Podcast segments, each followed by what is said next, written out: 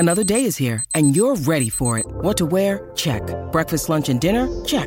Planning for what's next and how to save for it? That's where Bank of America can help.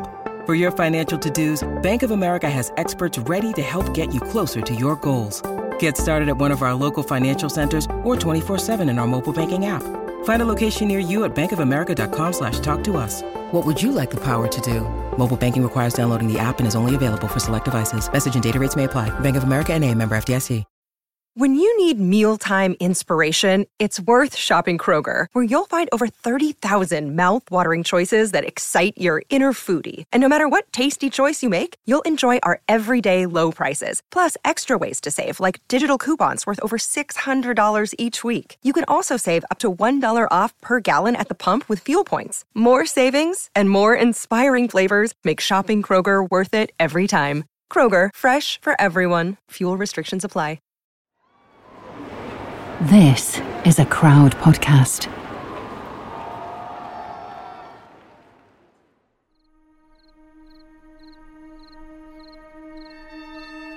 Paul Walker doesn't do much social media. He can't. The phone reception's patchy. In the winter, if it rains hard, there's barely even a road. He lives in the hills north of Santa Barbara, ninety miles from Los Angeles. It might as well be light years away. The only stars he sees are the ones shining bright in the night sky. The only people around are Paul and a few friends. And the only noise? Crickets. They hang out for days on end. They hunt, they trek, they fish, they surf. They bomb about on dune buggies and dirt bikes. They plant trees and repair fences. And at the end of each evening, they sit, they drink deep, and they laugh long. It's social, not much media though. But something's caught Paul's eye.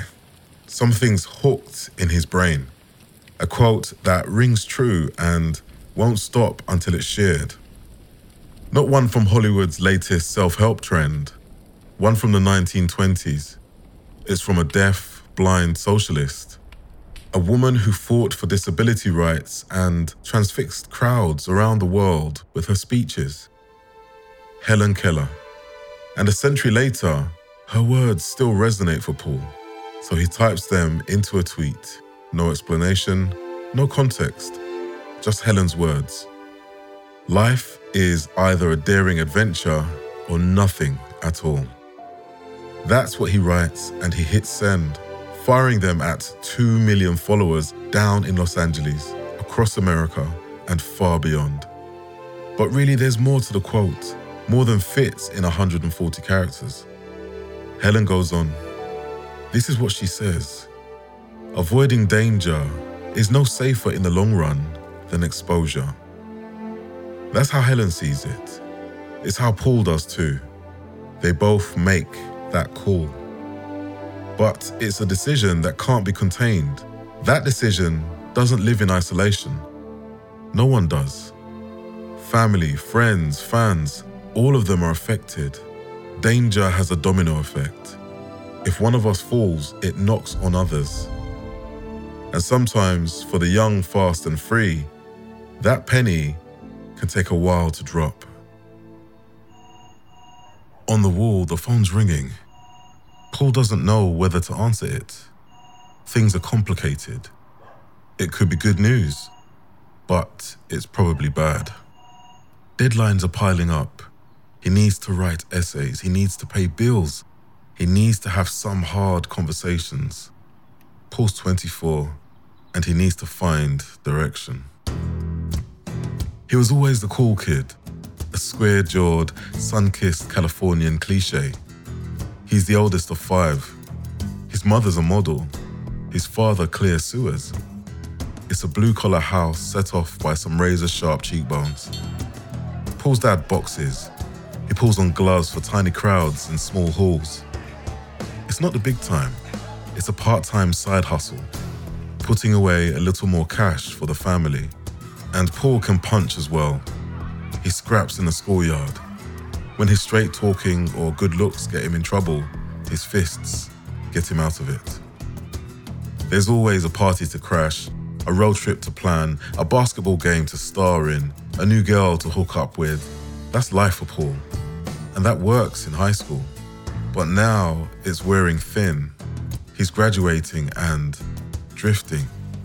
He's doing a degree in marine biology. He wants to know more about the sea he surfs in. It's tough though. He works jobs, he's drinking hard. It doesn't leave him much time for the books. And money's running out. The final demands are getting angry. The bailiffs are knocking. Paul keeps living dangerously and the phone keeps ringing. And then he gets the news, the message that knocks him sideways. His girlfriend's pregnant.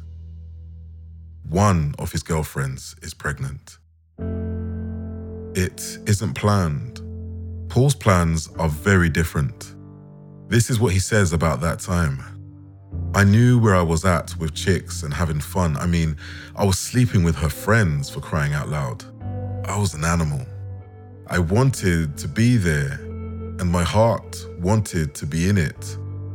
But the mind just wasn't following it. Paul's torn. One part of him wants to give what he had, the big brood, the rough, tumble, and cuddle of family life. Paul, like his dad, as protector and provider. But there's another part, a restless part that wants to keep tearing up trees rather than putting down roots. A part that wants to be the author of his own adventure. A part that wants family life as a later chapter, not the next one. And that's the part that proves stronger. His daughter arrives. Her name's Meadow. She's as bright and clear as a new day, but she's in Hawaii, two thousand miles away from him in California. Paul's burdened by college fees, by child support payments, by guilt. But he realizes there's a way to lighten the load.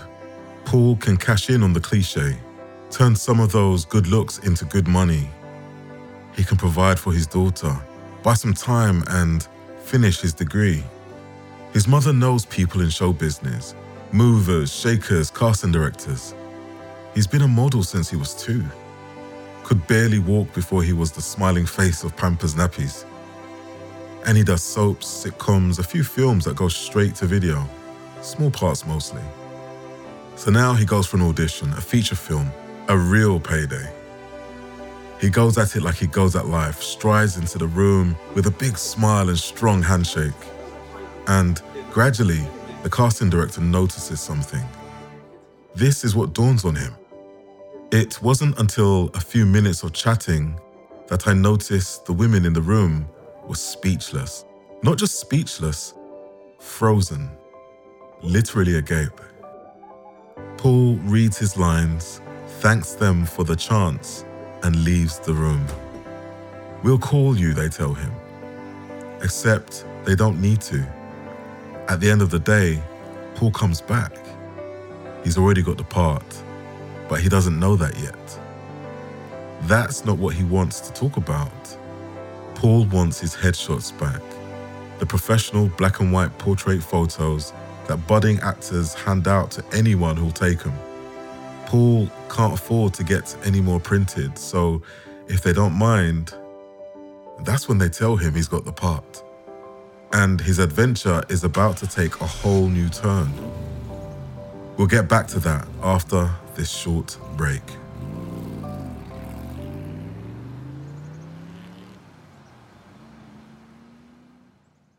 Hello, I'm Sam Walker. I've spent the last few months talking to this guy. I'm a hunter. It's what I do. He's called K C. Our rules of engagement are pretty simple. If we have to pull a trigger on one person, they're all going to go. He's an American vigilante. And there is one of the biggest men I've ever seen, and he's got a knife in his hand. He rescues kidnapped children. There's no feeling in the world like putting a child back in the arms of its parents. By any means necessary. Well, it's ugly. You want me to make sure I don't hurt anybody? He scares me. And he kind of looked at me, and I said, I swear to God, I said, if you do anything other than what I told you to do, I said, I'm going to kill you right here. And he might scare you. About got tears in your eyes right now just thinking about that, don't you? Download the podcast, American Vigilante. Download American Vigilante. Out now. Now.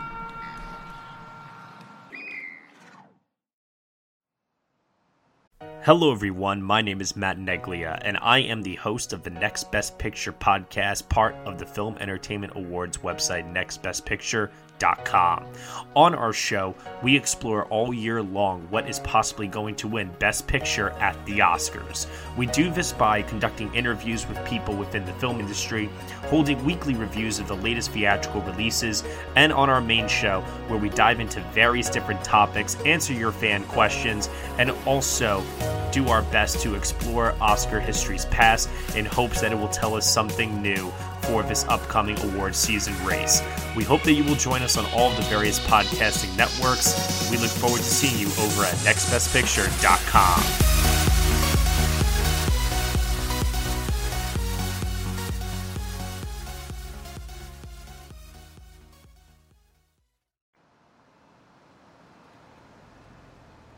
A black Nissan and a white Mitsubishi pull up out of the pack.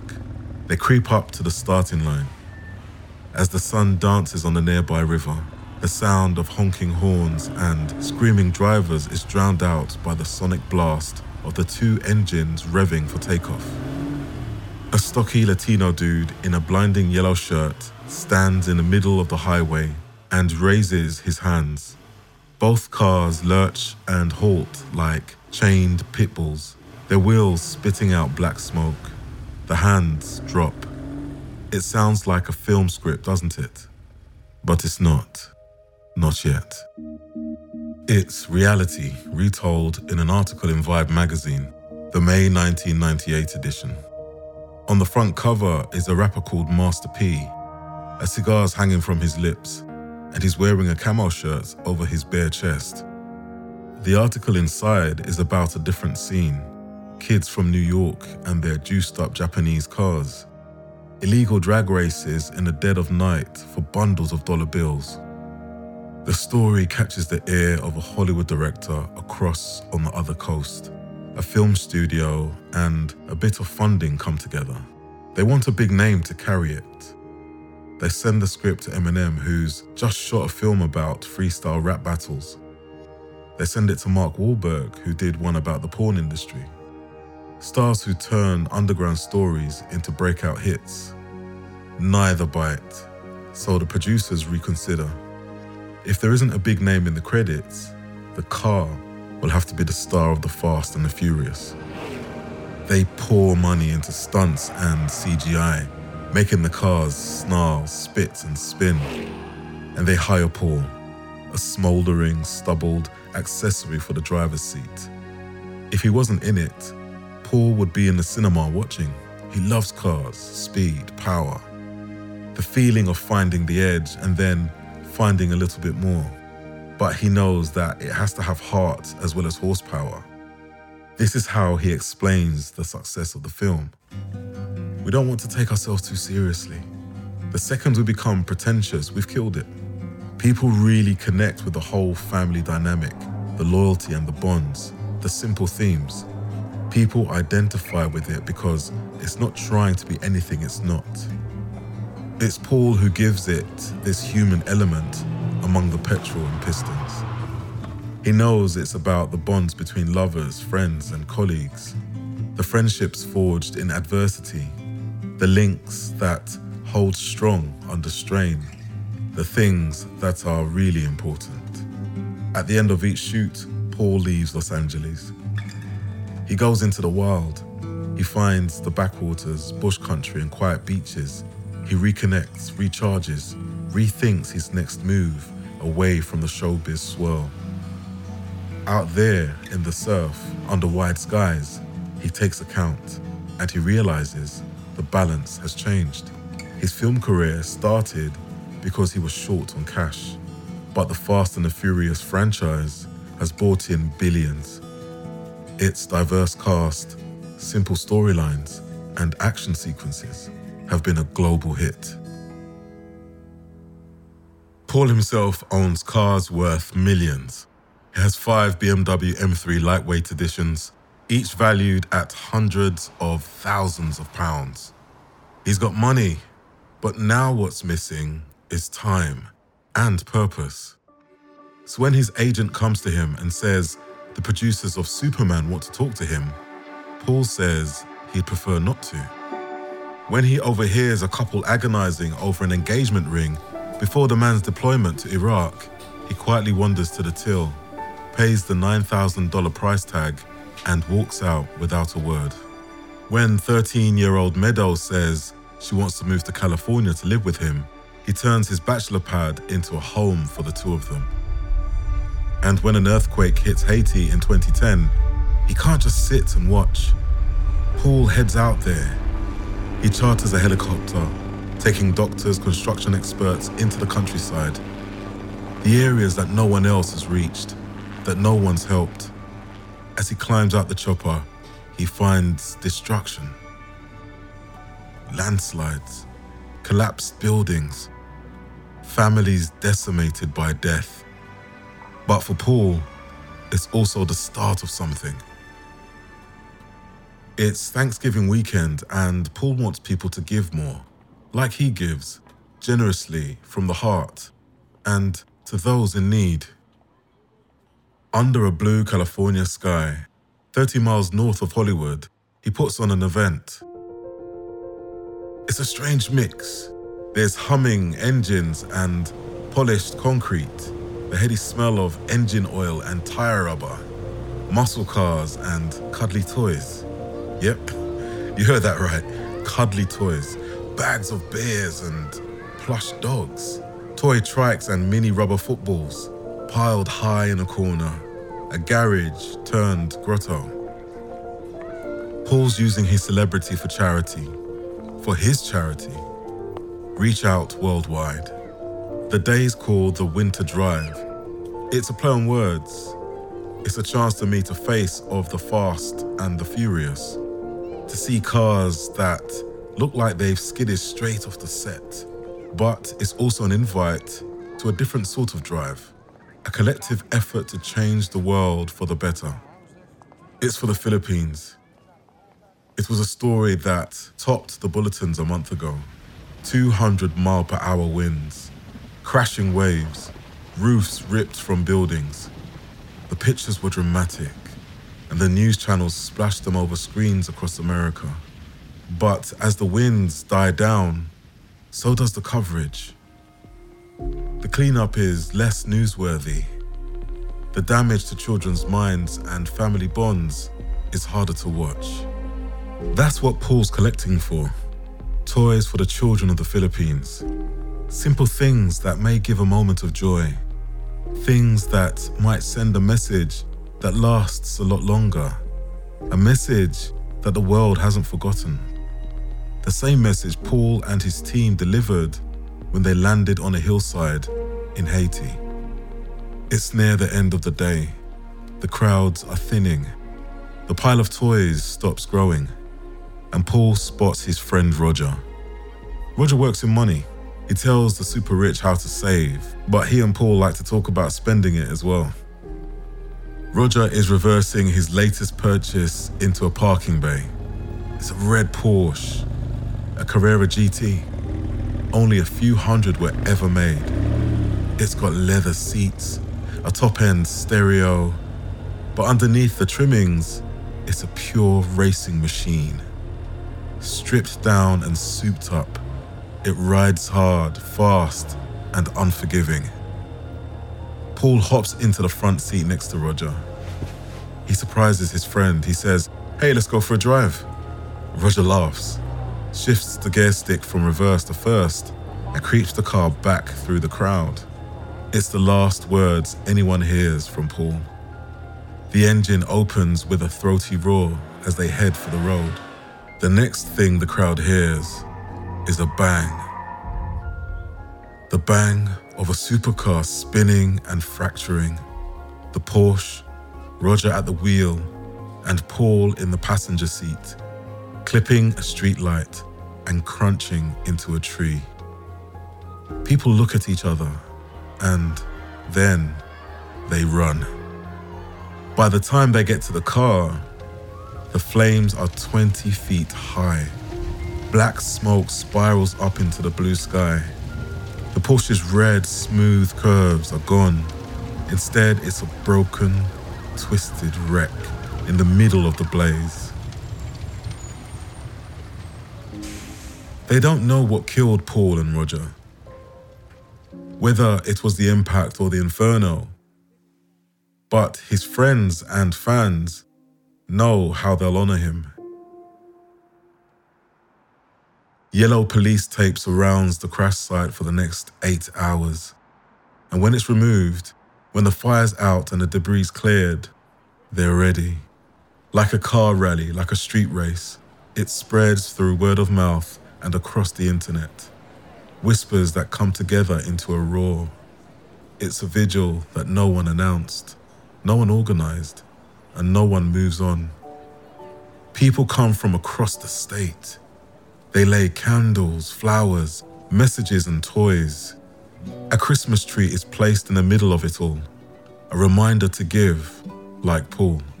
His Fast and Furious co-stars are there, mixing with fans. Vin Diesel takes a loudspeaker from the cab of a police car. He talks to the crowd. He says Paul is an angel up in heaven. But most of the tributes are about how down-to-earth Paul was. People from different eras and ages, from in front of the camera and behind, all touched by the time he gave them and the happiness they shared. Actress Goldie Hawn says Paul was a very special human being. Actor Tyrese Gibson, who played opposite him in Fast and Furious, calls him the nicest dude on human feet. Unlike Tyrese and Goldie, Mark Webb isn't someone most stars talk to. He works out the logistics of a film set, making sure the right equipment is in the right place on the right day. Nothing glitzy. This is how he remembers Paul. As far as people go, they didn't come any finer, any more gracious. He always treated everybody with respect. That's the balance, the tightrope Paul walks. He wants to see happiness in others. He wants them to thrive, but he wants to live his own life on the edge. It comes with risks, for Paul obviously, but for others too. His ashes float out to sea on a boat his family built, while they watch on from the shore. One final adventure into the surf and out to sea. His daughter Meadow is just fifteen. As the tide turns, as the sands shift, they can only think about time. The same realization that Paul reached, reinforced for those left behind. After Paul's death, his brother Cody tells the rest of the family about a conversation they had. It was on the morning of the Winter Drive, a phone call just hours before the crash. This is what Cody remembers his brother saying. Paul would always say, "I only have five more years until Meadow graduates high school. Four more years." He was really started to figure that out. Paul said to me, "I want to retire. I want to be full-time for Meadow. I want her to go to the same high school you went to." But instead, adolescence is an adventure Meadow has to navigate without Paul. His life's a guiding light in front of her. His friends and family are behind her, but her father's support is missing from her side.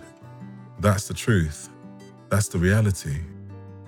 Wherever the journey takes you, however you live your life, there's always someone in the passenger seat.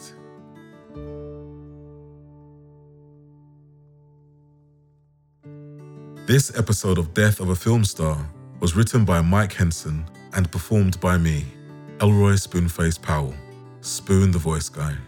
For research, we watched scenes from the Fast and Furious franchise and the I Am Paul Walker documentary made after his death. We also read from the archives of Hollywood Reporter, Entertainment Weekly, The Guardian, and Vibe magazine. The music we used is from our partners B M G Production Music. If you'd like another series to listen to, try our other show, Death of a Rock Star, and start with our episode about Chester Bennington. Thanks for listening.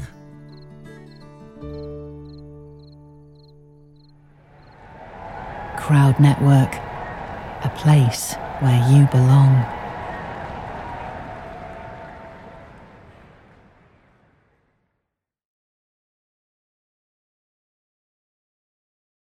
Hey there! I'm Hannah. And I'm Audrey.